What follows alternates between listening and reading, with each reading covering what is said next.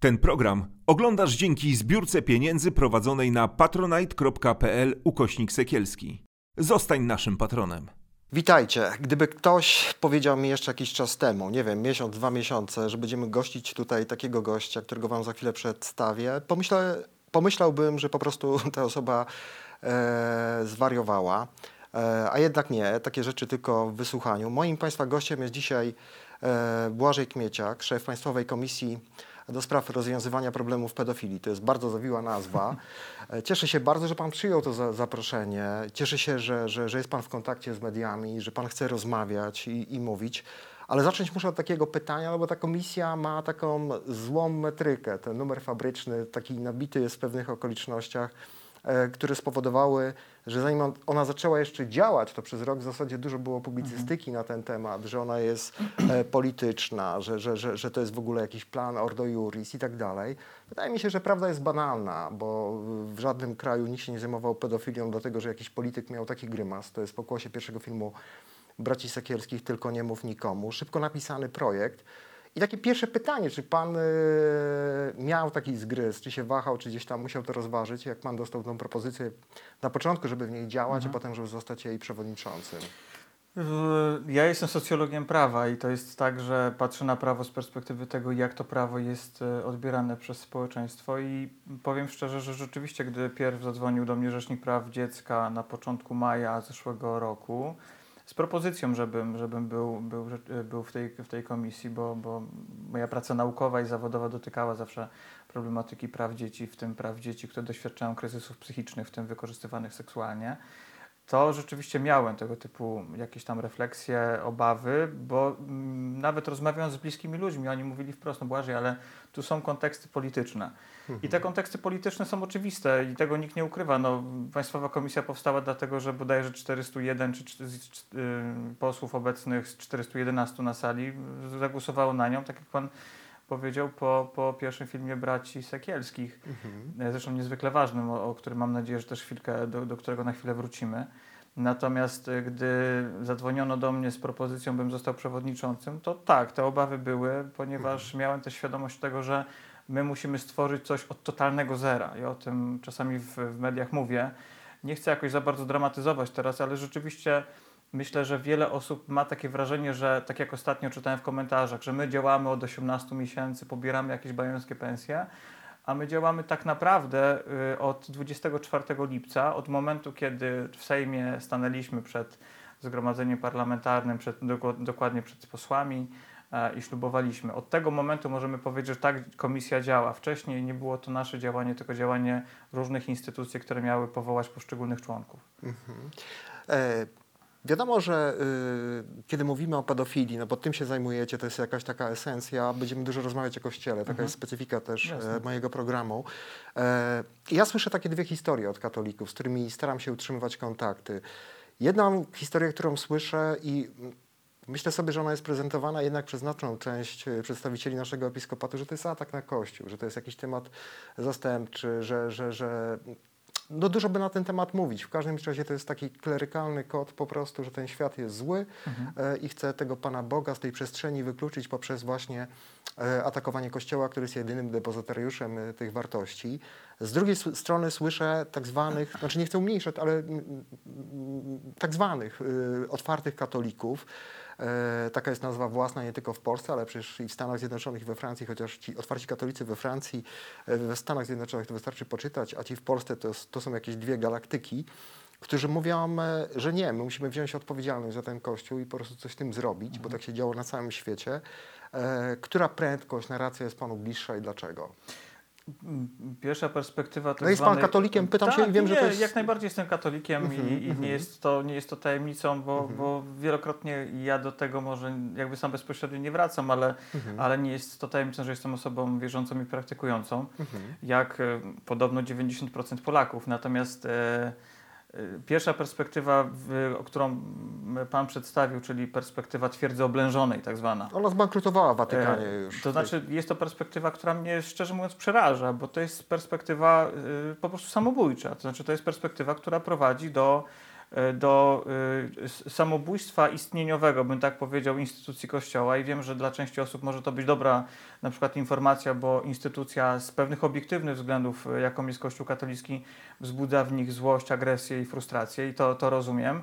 Perspektywa druga, czyli perspektywa nazwania rzeczy po imieniu. Po pierwsze, nazwania nie grzechu, nie zgorszenia, nie, nie tego typu kwestii, tylko przejścia z tego języka konfesyjnego, języka sklerykalizowanego na język po prostu prawny. Czyli nie mówimy o słynnych już w Polsce pokusach, bo cytując klasyka, kto nie ulega pokusom, mhm. tylko mówimy o przestępstwie, które nie chcę obrazić teraz, może nie tyle obrazić czy, czy urazić wiedzy karnistów, ale ja mimo wszystko nazywałbym czyn pedofilski zbrodnią bo jest to zbrodnia, która rozciąga się na całe życie. A więc odpowiadając na Pana pytanie, przepraszam, że tak troszeczkę dłużej, mhm.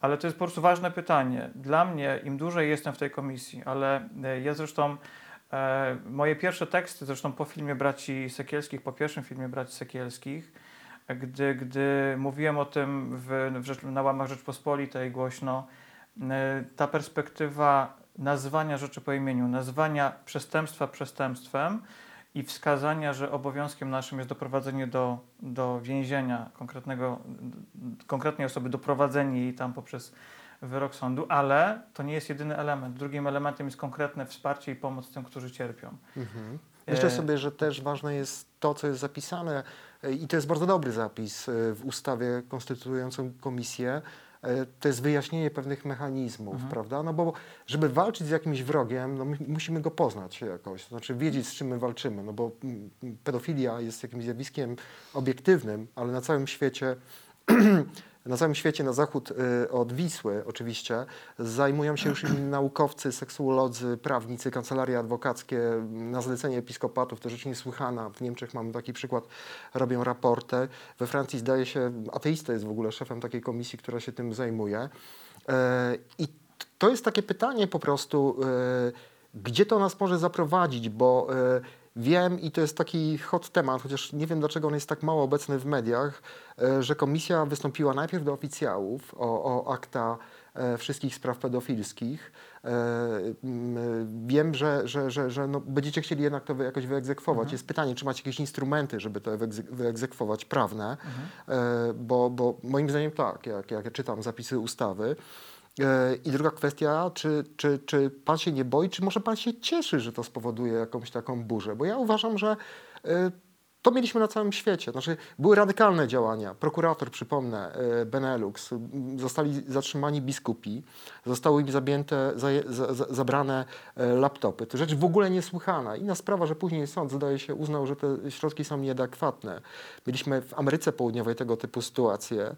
A to taka sytuacja, że no, rzecz zupełnie naturalna, żeby się zająć tą po prostu kwestią, czyli proszę dać mi akta, żebym zobaczył po prostu, co, co, tam się dzieje. No przecież to są jakieś tykające bomby ci ludzie, my nic o nich nie wiemy. Po prostu jaka jest tego skala, jak postępowano. No bo właśnie jeżeli macie wyjaśnić te mechanizmy, no to musicie mieć jakiś materiał, na którym będziecie e, pracowali. Boi się trochę pan? Nie żałuje pan tego kroku? Nie, wręcz przeciwnie. Powiem wprost, pierw wystąpiliśmy do oficjałów i wikariuszy sądowych, zresztą e, to było dość ciekawym dla mnie takim doświadczeniem, bo, bo razem z pracownikami naszego urzędu zbieraliśmy całą listę E, I tutaj ciekawe jest, bo w ogóle tytulatura tych, tych trybunałów jest tak różnorodna, że można się w tym pogubić, co też jest ważną informacją, bo można się po prostu w tej rzeczywistości prawa kanonicznego bardzo szybko pogubić. I wyłożyć. To, tak, znaczy, bo to jest, to jest w ogóle my jako społeczeństwo teraz wchodzimy, w, w badając tę tematykę, w rzeczywistość zupełnie nam obcą, bo prawo kanoniczne jest rzeczywistością obcą nawet dla E, prawników. Mhm. Ale to jest pierwszy element. Drugim elementem było wystąpienie do, do,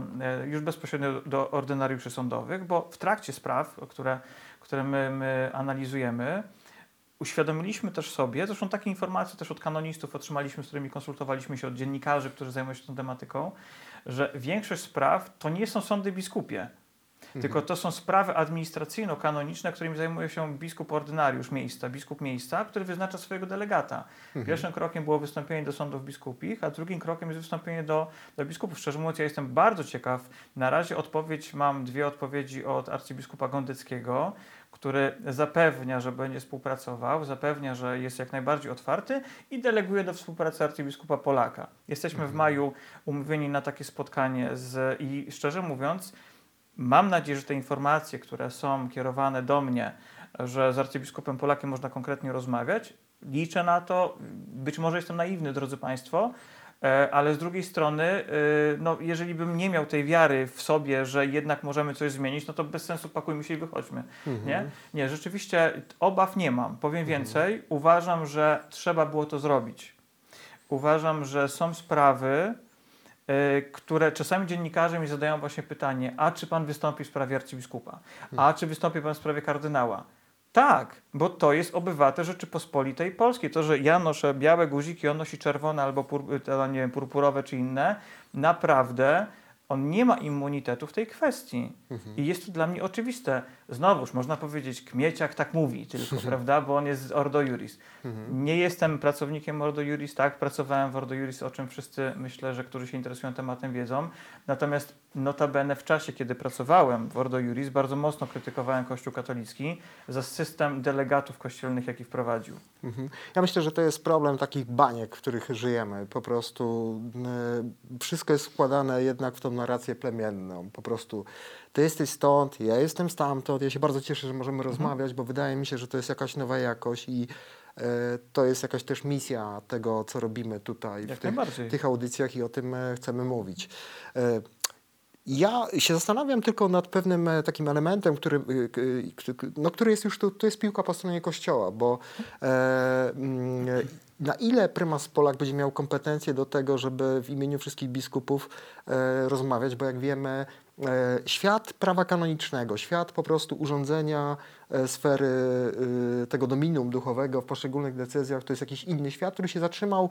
Gdzieś tam sobie myślę, e, no w czasach e, e, monarchii, tak to, tak to e, wygląda. I tam e, znamy te sytuacje z jakichś takich przecieków z obrad konferencji e, Episkopatu Polski, kiedy e, stawał okoniem e, ten czy drugi biskup. No, biskup Janiak w sposób gorszący absolutnie twierdził, że nie było zgody i większości na powstanie Fundacji Świę- Świętego Józefa. Przypominam ten list jego, e, kiedy wszedł w konfrontację z biskupem e, Polakiem. No, były też e, jakieś takie przecieki dotyczące zachowań arcybiskupa Głodzia. Jest pytanie, na ile po prostu dadzą tą swoją autonomię jednak biskupi po prostu naruszyć, znaczy podejmą jakąś kolegialną pewnie decyzję, bo to wymaga pewnie spotkania przedstawicieli wiel- y, diecezji i jakiejś takiej zgody. Nie wiem, czy to się na...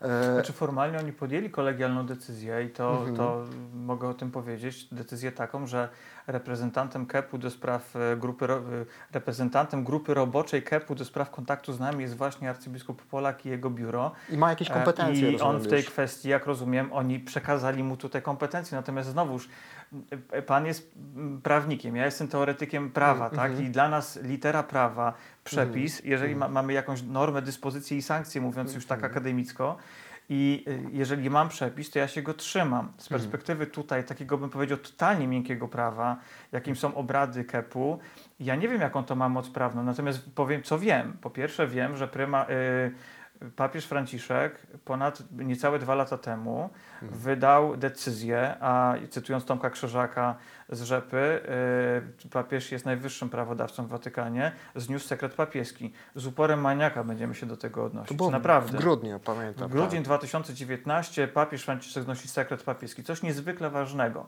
I wtedy pamiętam na łamach Rzeczypospolitej jest właśnie informacja wskazująca, że papież jest najwyższym prawodawcą, w, normodawcą, prawodawcą w Watykanie i trudno sobie wyobrazić, żeby teraz biskupi nie odnosili się do tego. Szczerze, jestem w stanie sobie wyobrazić, że biskupi się do tego będą odnosić na zasadzie wiem, ale nie powiem, jak mój kolega na maturze. To trochę, znaczy, nie? to jest tak trochę w praktyce, już panu powiem, jak to wygląda. Ja pisałem z kolei o, na ten temat w Gazecie Wyborczej, że no, biskup Pindel uważa inaczej na przykład niż papież Franciszek, no bo on odmówił mi dostępu do akt Janusza Szymika w tej głośnej sprawie dotyczącej ja, ja, e, Wodniaka. E, ten sam problem był, kiedy próbowałem przeglądać e, akta sprawy biskupa Szkoda, nie jestem pełnomocnikiem też pokrzywdzonej. W Krakowie. I, w Krakowie, tak. I, i, I po prostu był z tym e, e, jakiś problem. Pytam się o to dlatego, że, że, że myślę, że to może być problem problematyczne i, i, i, dla Was trochę trudne, jeżeli episkopat e, no właśnie nie uzgodni tego stanowiska. Natomiast jest pytanie, jakie, no wiadomo, prawo generalnie bez sankcji, bez normy sankcjonującej, tak, żeby nie chodzić o teorii bez kary, tak, jakiegoś bicza państwowego na to, jest po prostu martwym prawem, prawda? Jest pytanie, czy komisja, e, pytam zupełnie teoretycznie, nie po to, żebyśmy sobie tutaj jakieś wypieki na ustach robili, tylko po to, e, żeby nasi słuchacze to wiedzieli. Ma jakieś instrumenty prawne, żeby dyscyplinować biskupów, jeśli tych akt nie wydadzą? No to jest pytanie Na tym naturalne. etapie, mówiąc wprost, bez koloryzowania nie mamy takiego prawa. I mówię Mhm. to wprost. Rzeczywiście sama ustawa, gdy ją czytamy po raz setny, Mhm. widzimy, że wymaga pewnych zmian, pewnych modyfikacji, które powinny być dużo konkretniejsze. To, co my możemy teraz robić, to jest rzeczywiście w momencie, kiedy biskupi nie będą nam przekazywać tych akt, Wezwać sądy ich- biskupie nie będą o tym y, tak, że będą nas ignorować, będziemy o tym głośno mówić. My Mhm. myślę, że jakby my staramy się zwrócić uwagę na to bardzo mocno, że Państwowa Komisja jest organem naprawdę niezależnym. Ja wiem, że są różne informacje, że jesteśmy ciałem politycznym, wybrani przez polityków i tak dalej. Zostawiam to na, na inną dyskusję No na po owocach ich czynów poznacie Tak, jak najbardziej. Mhm. Ale jakby chcemy bardzo mocno podkreślić to, że my jesteśmy przede wszystkim niezależni wewnętrznie, tak? Jesteśmy osobami, dla których temat pomocy pokrzywdzonym naprawdę jest istotny. I mówię to z całkowitą odpowiedzialnością. Jeżeli oficjałowie, biskupi, biskupi ordynariusze zignorują nas, my będziemy o tym bardzo mocno mówić. Mhm. I, i, I naprawdę to jest kwestia, która dla nas jest istotna, bo oczywiście można powiedzieć, czy nic nie możecie. Nie, to nie jest tak, bo my wystąpiliśmy i my czekamy cierpliwie, ale w pewnym momencie powiemy sprawdzam. Mhm. I w momencie, w którym 40 kilka diecezji w Polsce totalnie nas ignoruje, my nie pozostaniemy wobec tego obojętni. Mhm. Znaczy, no, prawda jest taka, że ja, ja przynajmniej nie znam takiego kraju na świecie, który by sobie poradził z tą pedofilią w przestrzeni kościoła przy, przy pomocy samego kościoła. Nie ma takiego kraju. Bo mówimy tutaj o pewnej instytucji, która funkcjonuje od wielu, wielu wieków, która skonstruowała przez te wiele wieków określoną strukturę jako instytucja. Obok mamy instytucje, znaną nam instytucje demokratyczne, instytucje prawne, które gdzieś muszą wejść w tą strukturę wewnętrzną. I ja mam tego świadomość, że to pewnie jest trudne, natomiast myślę, że to też nie wygląda, oczywiście, nie wiem, ksiądz Andrzej Kobyliński opisywał w jednym z tekstów, pamiętam działania w, właśnie w Belgii, gdy, gdy policja w, tak naprawdę w Zatrzymała trakcie, episkopa tak, w trakcie konferencji. episkopat. Oczywiście tego typu działania, jeżeli z podejrzeniem popełnienia przestępstwa powinny być i nie ma tutaj, podkreślam, kwestii piuskich Tam czy kwestii... sarkofagi chyba rozmontowali jakieś nawet, z tego co pamiętam. Do tego jakby trudno mi odnieść, natomiast chodzi mi o to, że y, ja wiem, że przez wiele, wiele lat, bo myślę, że my nadal, zresztą rozmawialiśmy kiedyś o tym, my mieszamy cały czas dwie rzeczywistości. Rzeczywistość y, instytucji kościelnej i wspólnoty kościelnej. Gdy mówimy o problematyce pedofilii, wydaje się, że przede wszystkim mówimy o instytucji kościoła, który przez y, x lat popełniał w tej kwestii błędy i to totalne, kardynalne notabene błędy, prawda? Mhm. I tutaj myślę, że jest konieczność krok po kroku zmian, które doprowadzą wprost do odpowiedzialności. Mhm. My występując do prokuratury w sprawach dotyczących niezawiadomienia organów ścigania, nie jest tajemnicą, że występujemy nie tylko w sprawie zwykłych księży, ale także w przypadku dotyczącym również hierarchów i podejmujemy te działania nie zastanawiając się, ojej, występujemy w sprawie tego czy tego biskupa. Nie, nie zawiadomił organów ścigania, do czego miał obowiązek jako przełożony. I tu nie ma dywagacji. Gdyby to był profesor uczelni, na której pracowałem na przykład kiedyś, także byśmy wystąpili w tej sprawie. Jasne. Znaczy problem polega na tym, y, bo dotykamy tutaj kwestii związanej z wykładnią bardzo ważnego przepisu, który no, wprowadziło Prawo i Sprawiedliwość, z tego co pamiętam. Mam myśli tutaj 2017 rok. Uważam e, bardzo ważna zmiana polegająca na tym, że no właśnie jądro tego problemu, czyli po prostu brak sankcji za to, że ktoś wie o nadużyciu wobec osoby poniżej lat 15 po prostu i nie donosi mm, o tym organom państwa, e, stał się przestępstwem. E, I mm, problem jest z wykładnią tego przepisu. Na ile ten obowiązek jest permanentny, to znaczy niezależnie od tego, kiedy ja powiedziałem taką informację, ją mam i nie dzielę się z nią organami ścigania jest przestępstwem, a na ile, bo spotkałem się z takimi poglądami i mamy już nawet chyba takie e, postanowienia prokuratorskie, z tego co wiem, one zostały zaskarżone, że ten obowiązek rodzi się, może inaczej, powstaje od momentu wejścia w życie ustawy, tak? Tak. E, która, wykładnia jest, która wykładnia jest pa, panu bliższa? To jest temat, który dla nas, e, jako dla komisji, był mm, takim tematem dyskusji przez pewien czas. E, Artykuł 240 kodeksu karnego, o którym mówimy, Tak. czyli ten tak zwany prawny obowiązek denuncjacji, jak się mówi, Mhm. czyli, czyli zgłaszania sprawy. My wystąpiliśmy też o opinię do, do, do trzech karnistów, do trzech profesorów prawa karnego. A, E, sami sta, staliśmy już wtedy, zanim wystąpiliśmy na stanowisku, że e, wiedza, którą posiadała osoba przed 2017 rokiem, lipcem 2017, ona nie znika, ona nie anuluje Czyli się, ona dalej trwa, ono, jest, ono, jest, ono trwa. Mhm. Nam y, też, też opinie, które otrzymaliśmy są jednoznaczne w tej kwestii. Jeżeli ktoś miał przed 2017 rokiem wiedzę o przestępstwie, o czynie pedofilskim, nie z artykułu 200 kodeksu karnego, e, on miał wówczas społeczny obowiązek denuncjacji, aczkolwiek tutaj taka mała dygresja, gdy pracowałem w szpitalu psychiatrycznym, jako rzecznik praw pacjenta szpitala psychiatrycznego, myśmy zgłaszali tego typu sprawy, choć nie mieliśmy formalnie obowiązku, ale zgłaszaliśmy je. E, wiemy skądinąd, że hierarchowie tych spraw nie zgłaszali, ale jeżeli on nie zgłosił wcześniej, a po lipcu 2017 on tą wiedzę nadal miał, to jego obowiązkiem było zgłoszenie tej sprawy. Bo to nie jest tak, że on doznał li- w lipcu 2017 w wyniku porażenia słonecznego amnezji. Nie, on nadal tą wiedzę posiada i ma obowiązek zgłosić tą sprawę. Jeżeli jej nie zgłosił, wówczas w naszej interpretacji komisyjnej, na podstawie interpretacji Mhm. też naprawdę dobrych ekspertów, em, stoimy na stanowisku, że miał obowiązek zgłosić, jeśli nie zgłosił, Jest to wówczas jest to przestępstwo. Rozumiem. E, To jest w ogóle to, do czego Pan nawiązał, bo ja znam też takie sytuacje i one są dla mnie zupełnie oczywiste, które się działy w szkołach.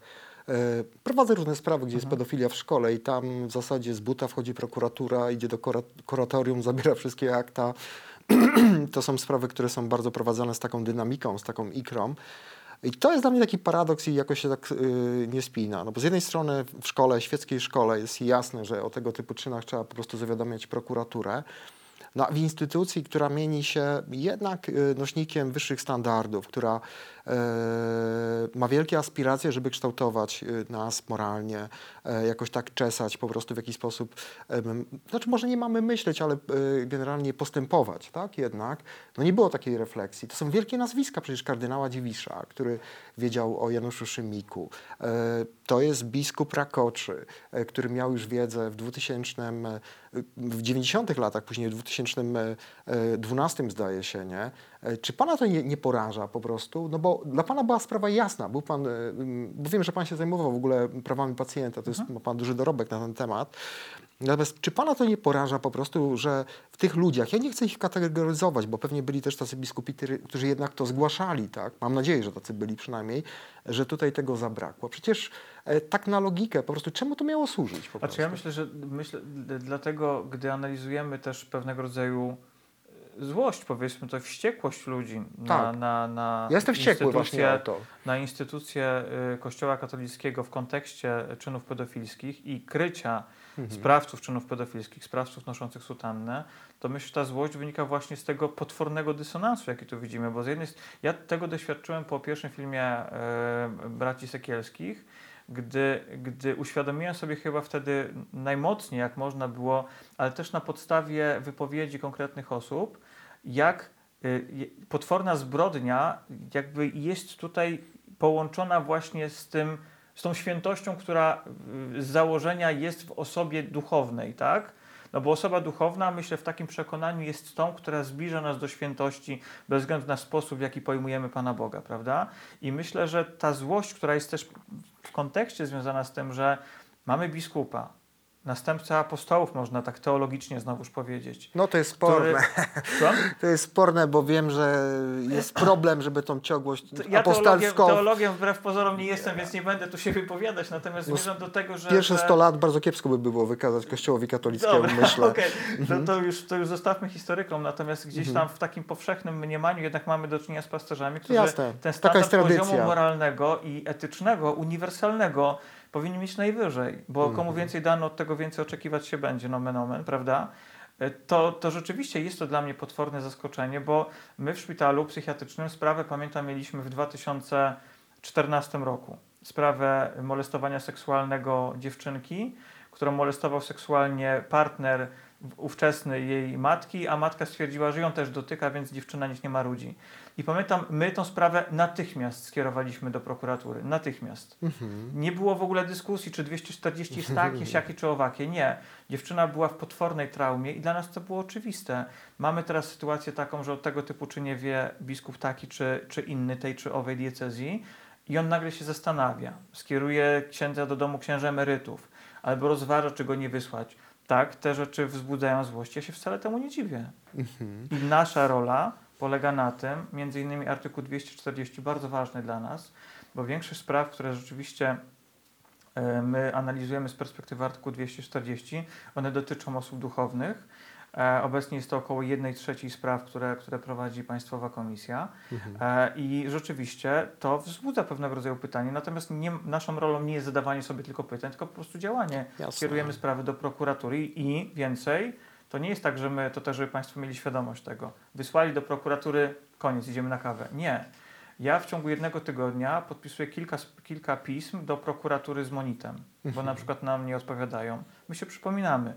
Jeśli prokuratura taka nie odpowie, kierujemy sprawy do prokuratury nadrzędnej i już mamy konkretne efekty w postaci takiej, że prokuratura podrzędna wszczęła sprawy na przykład na nowo. To akurat nie dotyczy osób duchownych, natomiast rzeczywiście Jasne. mamy takie, takie sprawy.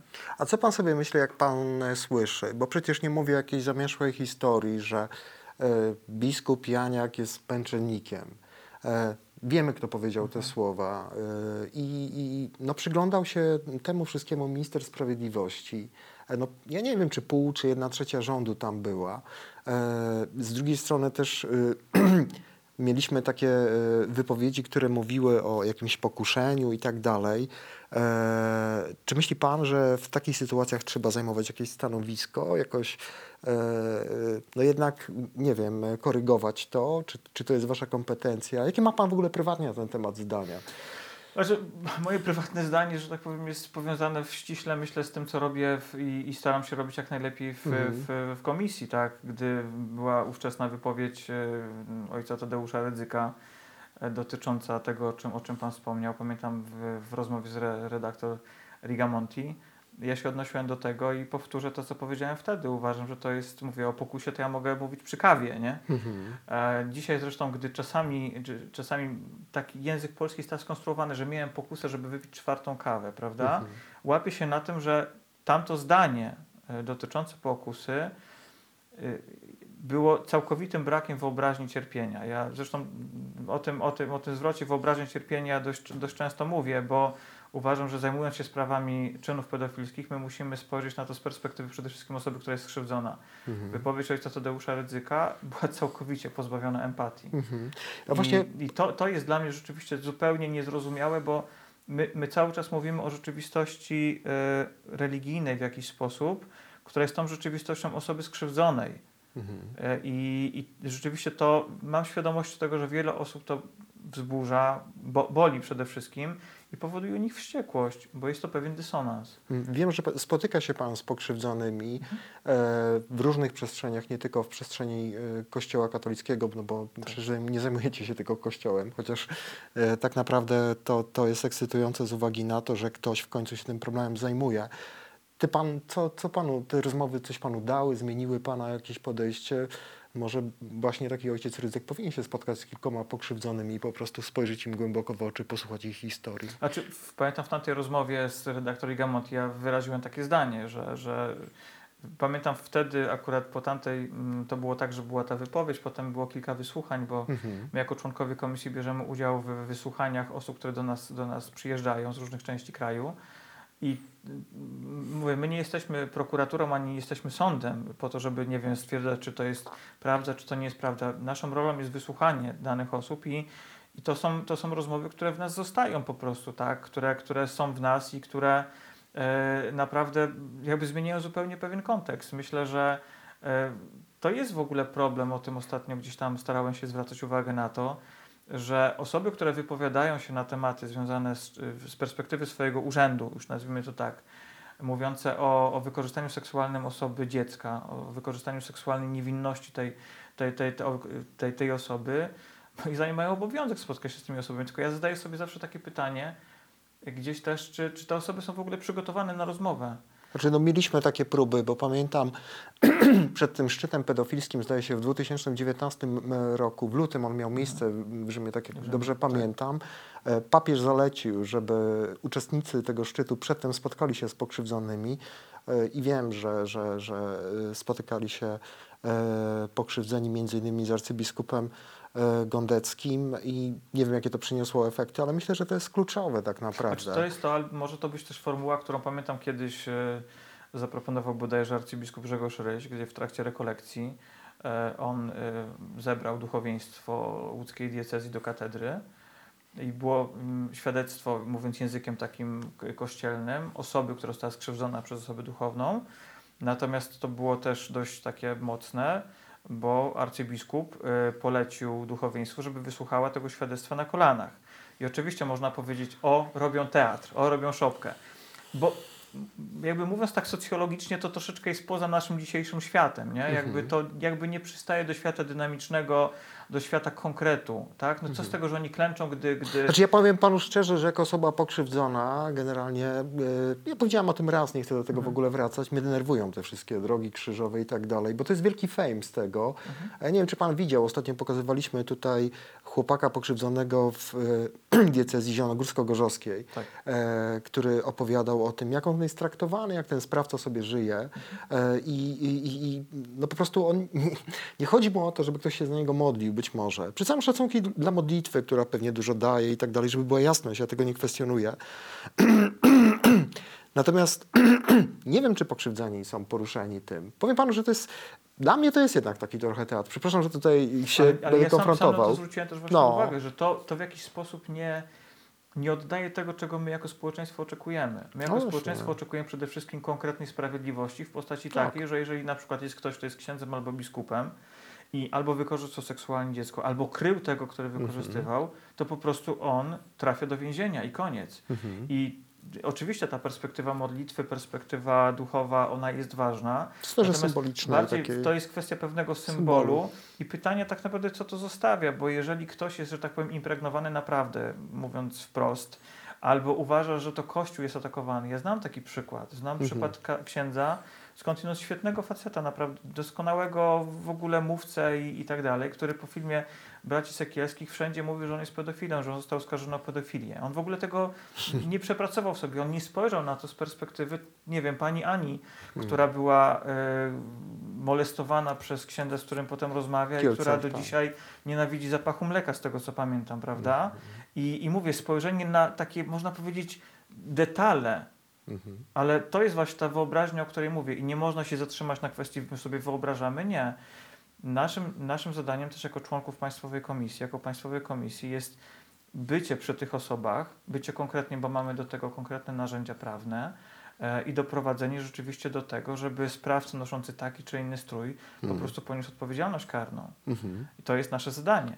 A przejdę do kwestii, która też wydaje mi się bardzo ważna, no bo no ustawa została, nie czarujmy się, napisana na kolanie. To tam nie było wielkiej debaty, zbierania opinii e, i tak dalej. To, to nie jest absolutnie wasza wina. No, taką, ta, taka, taka rzeczywistość ta była. Dziękuję. Paradoks polega na tym, że e, mówiono o tym, że ona jest szybko, bez konsultacji napisana, żeby ta komisja szybciej zaczęła działać.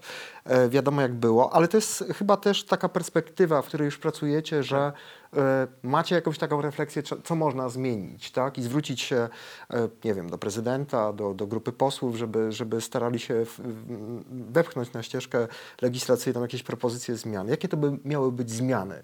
Czy, czy jest debata na ten temat w komisji? Jest, jest i to bardzo poważna debata. My myślę, że w, w ciągu Mhm. najbliższych dwóch, trzech tygodni, bo bardziej trzech, Mhm. będziemy przedstawiać już konkrety, bo, bo rzeczywiście ustawa, tak jak Pan słusznie powiedział, ja nie wiem, czy była napisana na kolanie, na pewno była napisana szybko, tak samo jak Mhm. tak zwany Lex Trynkiewicz, pamięta Pan kilka lat temu, Pamiętam, tak. sprawa gostynińska, którą zresztą się zajmujemy dość mocno Mhm. e, i ona też była pisana dość szybko, chociaż tam były konsultacje, tutaj Mhm. ta, ta ustawa No ale są duże kontrowersje też. Tak. Ogromne. Natomiast, natomiast rzeczywiście my widzimy taką, taką potrzebę. Myślę, że to jest przede wszystkim kwestia doprecyzowania postępowań wyjaśniających, czyli tych postępowań, które dla, dla nas, jako dla społeczeństwa, one są bardzo ważne, czyli wpisanie sprawcy na listę sprawców czynów pedofilskich, tak?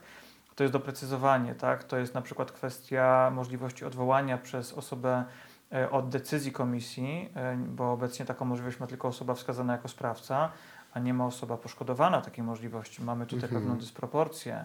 No. E, My mówimy tutaj o postępowaniu tak naprawdę quasi-sądowym, postępowaniu, które powinno być dokładniej opisane.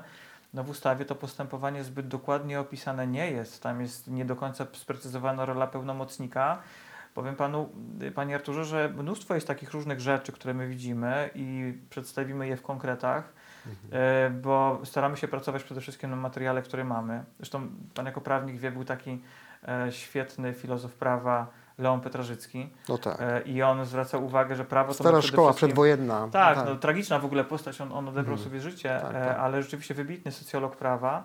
I on zawsze mówił, że, że prawo mamy w głowie i prawo to są emocje. No Mhm. dlaczego artykuł 200? Kto by spytał, spytajmy się przeciętnego zjadacza chleba, co to jest artykuł 240 kodeksu karnego, on pewnie nie będzie wiedział to nie jest jego wina, ale jeżeli powiemy o obowiązku tego, żeby na przykład wspomniany biskup zawiadomił prokuraturę o tym, że jakiś prałat molestuje seksualnie dziecko, no i powiemy tak, on ma taki obowiązek, bo takie jest prawo. Prawo Mhm. wywołuje w nas emocje.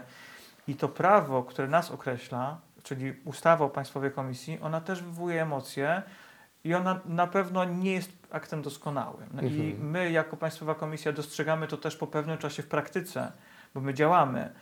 Konkrety przedstawimy, mamy nadzieję, że spotkają się z zainteresowaniem, bo chcemy działać po prostu lepiej, skuteczniej. No jasne, ale wracając do tej takiej mentalności zwykłego zjadacza chleba, to sobie pomyślałem o takiej sytuacji, bo pewnie tak ten zwykły zjadacz chleba mm, sobie myśli, no fajnie gada pan, super, a co by pan zrobił zupełnie teoretycznie, e, się pytam. Nie boi się pan jakiegoś takiego telefonu generalnie, że pan dostanie, że za bardzo się rozpędziliście e, i tak dalej, że nie o to chodzi, o Nie wiem, biskupów? no, wie pan, powiem panu tak, no, ja miałem kiedyś taką sytuację na studiach, że miałem alim, dostawałem alimenty, straciłem z dnia na dzień alimenty, a byłem Mhm. wtedy już po ślubie i akwizytorem zostałem.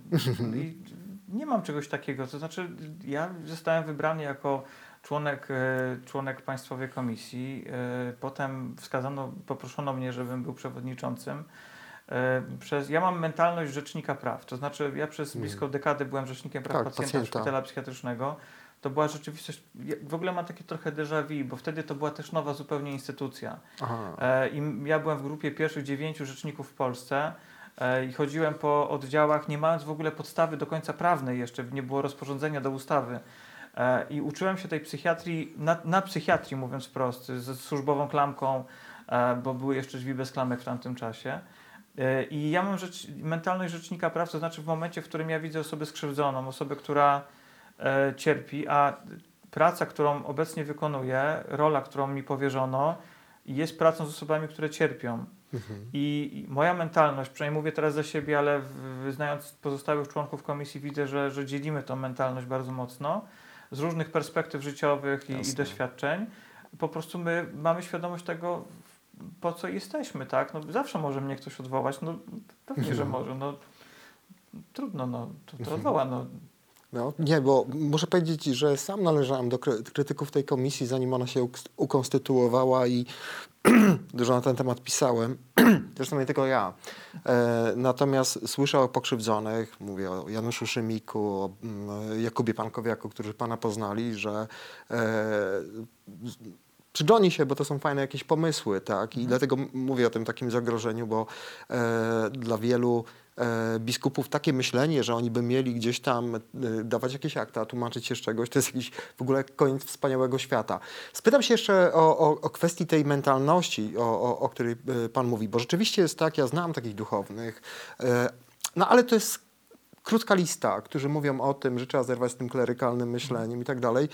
E, I, bo jak rozmawiam z nimi, to oni mówią, że wojsko zaciężne, oni mają na myśli tych szeregowych księży i tak dalej, e, kompletnie o centymetr się nie rusza. Oni cały czas uważają, że to jest e, mm, po prostu jakiś atak na Kościół. Jest po prostu problem jakiś mentalny generalnie.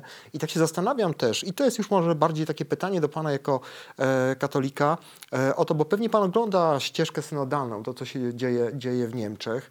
E, to jest demonizowane bardzo mocno przez prawicową strasznie pracę, ale prasę. Można się tutaj kłócić e, na temat przyszłości e, Kościoła, synodalności, czy, czy, czy pewne decyzje zosta, zosta, zostaną pozostawione episkopatom, tak?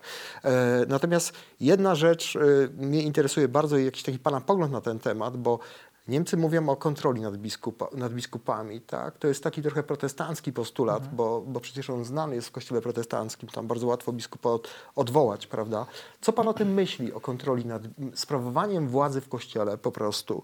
To się chyba jednak wiąże z tym problemem, dużym tematem klerykalizmu, nadużyć nie tylko związanych z pedofilią, to są nadużycia homoseksualne, finansowe i tak, i tak dalej, i tak dalej. Myśli pan, że y, jest jakaś w ogóle inna perspektywa wyjścia z tej sytuacji? Bo ja mam wrażenie, że jednak nie. Znaczy ja o tym, o tym pisałem właśnie kiedyś, gdy, gdy w, we wspomnianym tekście kilka lat temu o delegatach. Napisałem taki Mhm. tekst, delegaci od współbraci, takie Mhm. lokowanie produktu, ale, ale nie wiem, czy byłem pierwszy, zresztą nie, nieważne, czy byłem pierwszy, drugi, czy ostatni.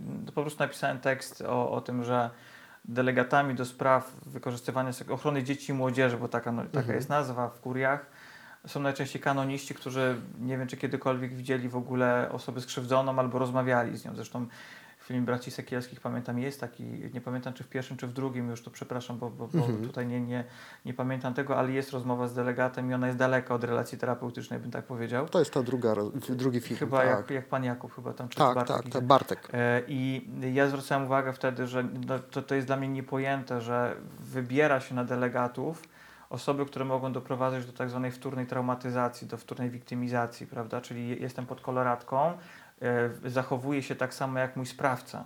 Mhm. Mam te same gesty, używam tego samego języka. Zupełnie dla mnie coś, co jako tak z perspektywy psychopedagogicznej jest niepojęte.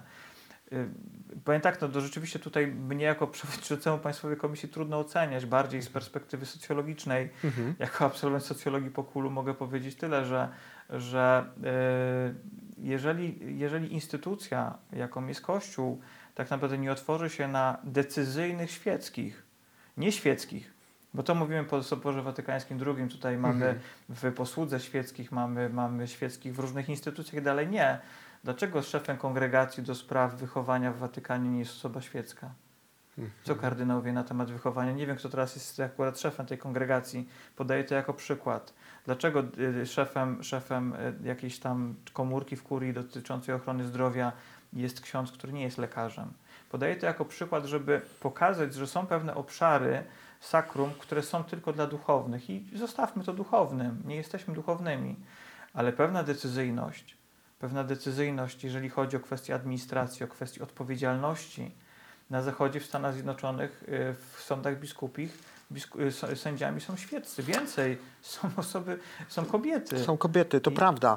Ja chciałam się spytać jeszcze mm, jednak o, o inną rzecz, bo to jest kawałek mm, trochę in- innej kwestii oczywiście. No, to jest wymowne bardzo, że jak ja pamiętam była rocznica y, Soboru Watykańskiego II, 50-lecia zdaje się, e, to większość konferencji poświęconych właśnie temu epokowemu zdarzeniu jednak było bardzo krytycznych. Nie? No, to, to jest taka e, ta polska bańka. Tylko ja pytam o co innego, bo na przykład jak bierzemy sprawę arcybiskupa Głodzia, mieliśmy już finał, no, ten wyrok e, dość wymownie pan skomentował w, mediach społecznościowych. E, już nie pamiętam jak to było, że są wyroki, wyroki łagodne i no, wierszyk. można sobie przeczytać. W każdym razie do czego zmierzam? Chodzi mi o coś innego. No, w pewnym momencie takim sufitem absolutnym jest władza biskupa, bo e, on wszystko wie i od niego zależy, czy on dalej będzie coś z tym robił, e, czy nie będzie robił. Teraz oczywiście mamy instrumenty prawne, że za bardzo nie może być tak, że on sobie zrobi co chce, czy, czy, czy, czy, czy, e, czy nie zrobi. Ja w ogóle ogólnie pytam e, e, pana, czy pan myśli, że ten system takiej władzy, pytam pana już nie jako przewodniczącego, bardziej jako socjologa, naukowca, osobę, która gdzieś tam się temu przygląda, która się identyfikuje, bo ciekawy mnie ten pogląd, nie? bo to jest temat dużych kontrowersji. Czy, czy myśli pan, że ten system po prostu takiego no, niepodzielnej, nieodwołalnej władzy biskupa, ja nie jestem kanonistą, bo wiem, że są jakieś przypadki, kiedy go można w końcu odwołać, tak? Mieliśmy przykład Makarika na przykład, to jest e, chyba pierwsza taka sytuacja, że kardynał został zaświadczony przez Franciszka. Czy myśli pan, że to się po prostu utrzyma? No bo pół biedy, jak jest człowiek rozsądny, tak? Zatroskany o ten kościół, kochający ten kościół, tą wspólnotę, no to widać, jak ten człowiek się wyraża i co on tam robi. A z drugiej strony świadomie użyję y, słowa arcybiskup Guć, handel pra, parafiami, alkohol. No to jest opisane po prostu, a, po nim jak po kaczce to po prostu spływa i ludzie nic nie mogą za bardzo z tym zrobić. Socjologicznie rzecz ujmując, jest tak, że w kościele rozwijają się wspólnoty, ale wspólnoty, w której mamy tandem, czyli mamy osobę duchowną i osoby świeckie. Osoby świeckie razem z duchownym są odpowiedzialnymi za daną wspólnotę. Mamy taki u neokatechumenów i we wspólnocie domowego kościoła. To są instytucje, można powiedzieć, wspólnotowe w kościele, które się rozwijają, tak?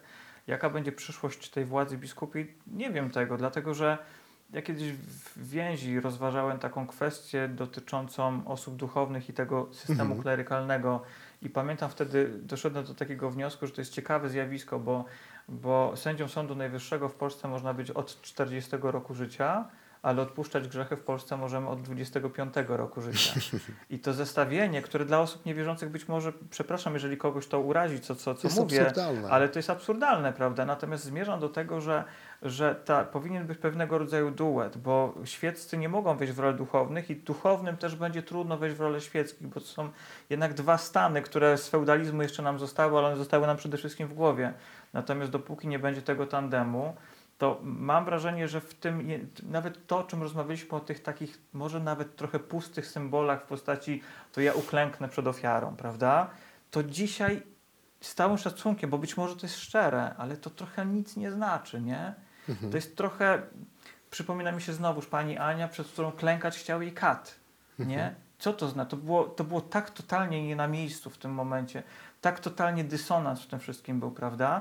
Dlatego zmierzam jakby socjologicznie znowuż do, do tego, że e, jeżeli nie będzie pewnego duetu w postaci dwóch perspektyw, to pewne rzeczy po prostu przestaną być dla ludzi istotne. Być może to się zachowa, ale być może będzie tak jak w Irlandii. Nie wiem, czy w Irlandii jest jedno seminarium, czy już nie ma. Nie ma, jest y, kolegium w Rzymie, z tego co, co pamiętam. Tam cały episkopat został wymieniony, został chyba prymas, yy, prymasem jest yy, Fulton Sheen, tak? Nie, no Fulton Sheen to już nie żyje. Nie, nie żyje? A, nie żyje już, do, Fulton do Rzymu Sheen pan nie, ale- poprawił. Ale, ale Mhm. nie, ja nie wiem, kto jest prymasem w Irlandii, natomiast być może ta rzeczywistość będzie. To Nie, rzeczywistość Fulton Sheen, Jezus Maria, ale- Martin, Martin, a, mówię o Martinie e, oczywiście. tak, ale, Przepraszam, y, on, ale- jest proces beatyfikacyjny Fultona Tak, Sheena. natomiast, natomiast być może będzie to rzeczywistość hierarchiczna, która, Mhm. powiem szczerze, trochę nikogo nie będzie interesować. Rozumiem. Ona być może będzie, będą prałaci, infułaci, kanonicy gremialni, Skąd którzy, ja to znam? którzy będą niezwykle y, z tymi rokietami, czy jak to tam się nazywa,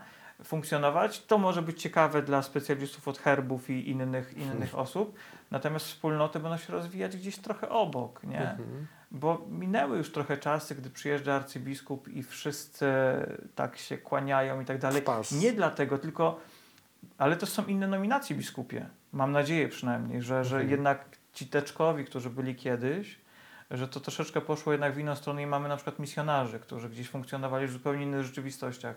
Jakie będą tego zmiany? No to soc- znowuż, przepraszam, trzeci raz mówię socjologicznie, ale Mhm. no musimy trochę poczekać na to. Jasne. Na koniec chciałbym, żebyśmy y, skorzystając z tej okazji mm, y, dowiedzieli się, bo pewnie oglądają nas też pokrzywdzeni, co mogą zrobić po prostu, gdzie mogą napisać, w jaki sposób nawiązać kontakt, czy, czy macie dla nich jakąś ofertę internetową, telefoniczną, y, czy gwarantujecie jakąś dyskrecję, Mhm. jeśli by chcieli powiedzieć o nadużyciu. Mm, Wiem jak to wygląda, wiem, że, że te osoby na taką ofertę czekają. Jak najbardziej. Przede wszystkim jest to y, głównym na razie nadal technicznym troszeczkę medium jest strona internetowa, czyli pkdp.gov.pl Państwowa Komisja do Spraw Pedofilii, można powiedzieć tak w skrócie. Jak się wpisze w wyszukiwarkę, wychodzi od razu. Tam mamy rozpisaną dokładnie ścieżkę, jak do nas zgłosić sprawy. Jest zgłoszenie, można zgłosić. Jest numer telefonu, jest adres mailowy. Jest krok po kroku rozpisany, co trzeba zrobić. Były sytuacje, w których ktoś do nas zgłaszał sprawę i prosił anonimowość i my wtedy występujemy do prokuratury o anonimizację tak naprawdę tej osoby. Zresztą chcemy też to doprecyzować w naszej ustawie, bo nie do końca jest to z perspektywy postępowania karnego jasne. Tu rzeczywiście bardzo chcemy trzymać się przepisów prawa. E, Nie ma najmniejszego problemu, żeby też zadzwonić. Są, e, codziennie jest po 3, 4 do 8 telefonów, gdzie ktoś prosi o radę, o informację. Na razie są to raczej rady techniczne, to nie jest telefon. Myślimy o tym z perspektywy czasu, żeby było to coś na zasadzie pewnego e, telefonu zaufania, telefonu wsparcia, o można tak Mhm. powiedzieć. Mamy już w Urzędzie Państwowej Komisji osoby pracujące z wykształceniem psychologicznym, psychoterapeutycznym, seksuologicznym, zresztą w gronie komisji, członków komisji też są takie osoby. I ostatni taki element to jest, y, to jest rozmowa indywidualna. Pandemia nam psuje wszystko, mówiąc wprost. My w ogóle funkcjonujemy w tej rzeczywistości pandemii. E, mieliśmy miesiąc wcześniej zaczynać w październiku. Pandemia nam to troszeczkę rozcięła i, i zaczęliśmy miesiąc później, pod koniec listopada. Teraz mamy informację na stronie, która jest e, e, obecnie jesteśmy na etapie ostatnich prac strony dedykowanej przede wszystkim osobom zgłaszającym. To będzie strona intuicyjna, która będzie dedykowana właśnie osobom zgłaszającym. Myślę, że te obostrzenia, które obecnie są, one mam nadzieję, że niebawem ulegną, ulegną e, pewnej liberalizacji, bym tak to powiedział, i będziemy mogli powrócić do indywidualnych wysłuchań, gdzie zawsze jest członek komisji. Zawsze jest osoba z wykształceniem i prawniczym, i psychologicznym. Widzimy, że ten duet jest po prostu tutaj konieczny. E, bo, bo różne są sytuacje w trakcie wysłuchania. Są ludzie, którzy płaczą, są ludzie, którzy krzyczą, którym puszczają, można powiedzieć, nerwy i to jest całkowicie uprawnione i mają do tego prawo jak najbardziej i e, dajemy im taką też, też przestrzeń u nas w trakcie spotkania. Rozumiem. Na koniec pytam się zawsze naszych gości o, o taką ich prywatną stronę, niezbyt prywatną, ale myślę taką, którą się może Pan z nami podzielić, o zainteresowania, jak Pan odpoczywa, to Pan e, czyta jakichś socjologów, nie wiem, e, czy, czy, czy też po prostu bierze Pan do ręki zwykły kryminał, tak żebyśmy pan, Pana pokazali jakoś od tej strony, jakąś muzykę, którą Pan lubi, co ostatnio Pan czytał. Jeżeli chodzi o muzykę, to głównie Ludovico Enualdi. Nie wiem, czy Państwo Mhm. kojarzą taki Mhm. film jak, jak e, e, no, nie, nie, nie Ustraszeni, tylko wypadł mi teraz z głowy tytuł filmu o pewnym niepełnosprawnym człowieku, którym Mhm. zaczyna opiekować się pielęgniarz we Francji. Ludovico Enualdi, świetny kompozytor muzyki, głównie, głównie pianino. No to chyba E, rzeczywiście nieustraszeni. Tam, nie, tam jest- Nieustraszeni, tak, tak, tak, Nieustraszeni. tam jest, tak. y, pamiętam starszego człowieka, to jest komedia świetna. To znaczy, tak, można Jak- powiedzieć, że jest to komedia. Mhm. Rzeczywiście, Mhm. ja pamiętam, jest tam taka scena, nietykalni, Nietykalni. nietykalni gdy, gdy, gdy jedzie, jego marzeniem było przejechać się szybko autem Tak, i tak, tak. niezwykła. I to jest muzyka, przy której odpoczywam, przy której się relaksuję. E, Ennio Morricone też, też mistrz, Mm. maestro, który... Nieodżałowany niestety. no tak. nie, tak, z moją mamą byliśmy na... Moja mama wtedy kończyła 60 lat, on miał 60-lecie twórczości. Koncert, tak. E, w Łodzi na Atlas Arenie rzeczywiście mówią, że chłopaki nie płaczą, to jest kłamstwo. Mhm. Ja się na tej muzyce wychowałem, misja jest, jest dla mnie arcydziełem. E, jeżeli chodzi o książki, to, to tu mam niestety pewien problem, bo ja czytam dwa rodzaje książek. Czytam, czytam książki moim córkom i to jest historia Basi, która, która jest y, kapitalną opowieścią o rodzinie i o Baśce, która, ja też mam córkę Basię e, i o takim konkretnym charakterku. Natomiast y, ostatnio miałem taką sytuację, jedna, jedna z osób, które zostały skrzywdzone przez osobę duchowną, powiedziała mi coś, co mnie e, bardzo mocno tak zatrzymało. Powiedział mi ten człowiek, pamiętajcie o sprawcach. To znaczy pamiętajcie, że im też trzeba dać coś konkretnego. Ich nie można zostawić samych po wyjściu. Nie chodzi teraz o to, że my będziemy się nimi teraz opiekować. Nie. Tylko chodzi o to, żeby osoba, która ma takie, a nie inne konkretne Problemy. problemy, deficyty, zaburzenia Tak, tak. e, i parafilię, my nie możemy po prostu powiedzieć, dobra, skończyłeś karę, do widzenia, prawda? I e, trafiłem na książkę pod tytułem e, e, Lekarka więzienna. To jest książka Amandy Brown z 2020 roku. Tak, tak, Mm, czytałem, świetna książka. Niesamowita książka pokazująca też tą drugą perspektywę, Mhm. że bardzo często sprawca był kiedyś ofiarą, że Mhm. bardzo często więzienie dla tych osób jest jedynym miejscem bezpiecznym. Przykład kobiety, która była gwałcona przez ojca, która y, zaczęła ćpać strasznie i handlować, nie handlować, tylko kupować, posiadała narkotyki. I ona trafia do więzienia i doktor Brown mówi w końcu jestem bezpieczna. To, I znowuż tu chodzi o pewną perspektywę tej, tą z drugiej strony. Mhm. E, No pomijaną trochę tak, bo my nic nie wiemy o tych osobach, gdzie one są, jak funkcjonują, to są czasami tykające bombę. Same dla siebie czasami są My dlatego zajęliśmy się mocno sprawą Gostynina i to jest sprawa, którą Mhm. się naprawdę zajmujemy, bo, bo ja akurat byłem też komentatorem, gdy ta ustawa powstawała, polemiki pisałem Mhm. do, do ówczesnych twórców, e, bo to była sprawa naprawdę pewnego stanu wyższej konieczności legislacyjnej, bo rzeczywiście y, kilka rządów przespało sprawę. Natomiast jeżeli chodzi o książki, to, to rzeczywiście to jest... Jest to taka tematyka, która, która gdzieś tam mi, mi towarzyszy, Mhm. bo to jest zawsze jakaś tematyka, uwielbiam wywiady. y, Aha. wywiad z, y, między prawem a sprawiedliwością z profesorem Strzemboszem. Y, To jest pewnego rodzaju klasa i kultura, której mam wrażenie, że tak nam brakuje ostatnio w przestrzeni publicznej, do której po prostu lubię, lubię wracać. No i to jest oczywiście Jasiek Kaczkowski, ksiądz Kaczkowski. Tak, czytam księży, to od razu chcę powiedzieć, natomiast ksiądz Kaczkowski to był człowiek, który jest mi bardzo bliski też z racji niepełnosprawności wzroku. Ja, ja w dzieciństwie byłem niewidomy przez 5 lat i e, Jan Kaczkowski też był bioetykiem, podobnie jak ja. Bardzo bliska mi postać też z perspektywy dystansu do siebie, ale też pokazywania, Mówią- nazywania rzeczy się śmiał z tego, że jest onkocelebrytą, z tego co pamiętam. Onkocelebrytą, tak, Tak, że nie tak. widzi przeszkód. No tak. tak. ja też, też, też często nie widzę przeszkód i nie poznaję ludzi, ale to, no tak, tak, e, Tak mamy. Mhm. Ja polecam, e, jak e, czyta Pan dzieciom, Kocią Szajkę, wydawnictwa Gory Mhm. o, o kotach, które działają w, w, Szczy- w, w Cieszynie. Chętnie. Bardzo fajna książka. Dziękuję Wam bardzo za, za uwagę. Zachęcam Was wszystkich do lajkowania, udostępniania, do subskrybowania naszego kanału e, na Sekielski Brothers oraz na sekielski.pl. Bardzo się cieszę z tego spotkania. Bardzo E, góra z górem się nie spotka, a człowiek z człowiekiem. Tak, Tak dziękuję serdecznie Panie Bardzo Boże. dziękuję, naprawdę. Ten program oglądałeś dzięki zbiórce pieniędzy prowadzonej na patronite.pl ukośnik Sekielski. Zostań naszym patronem.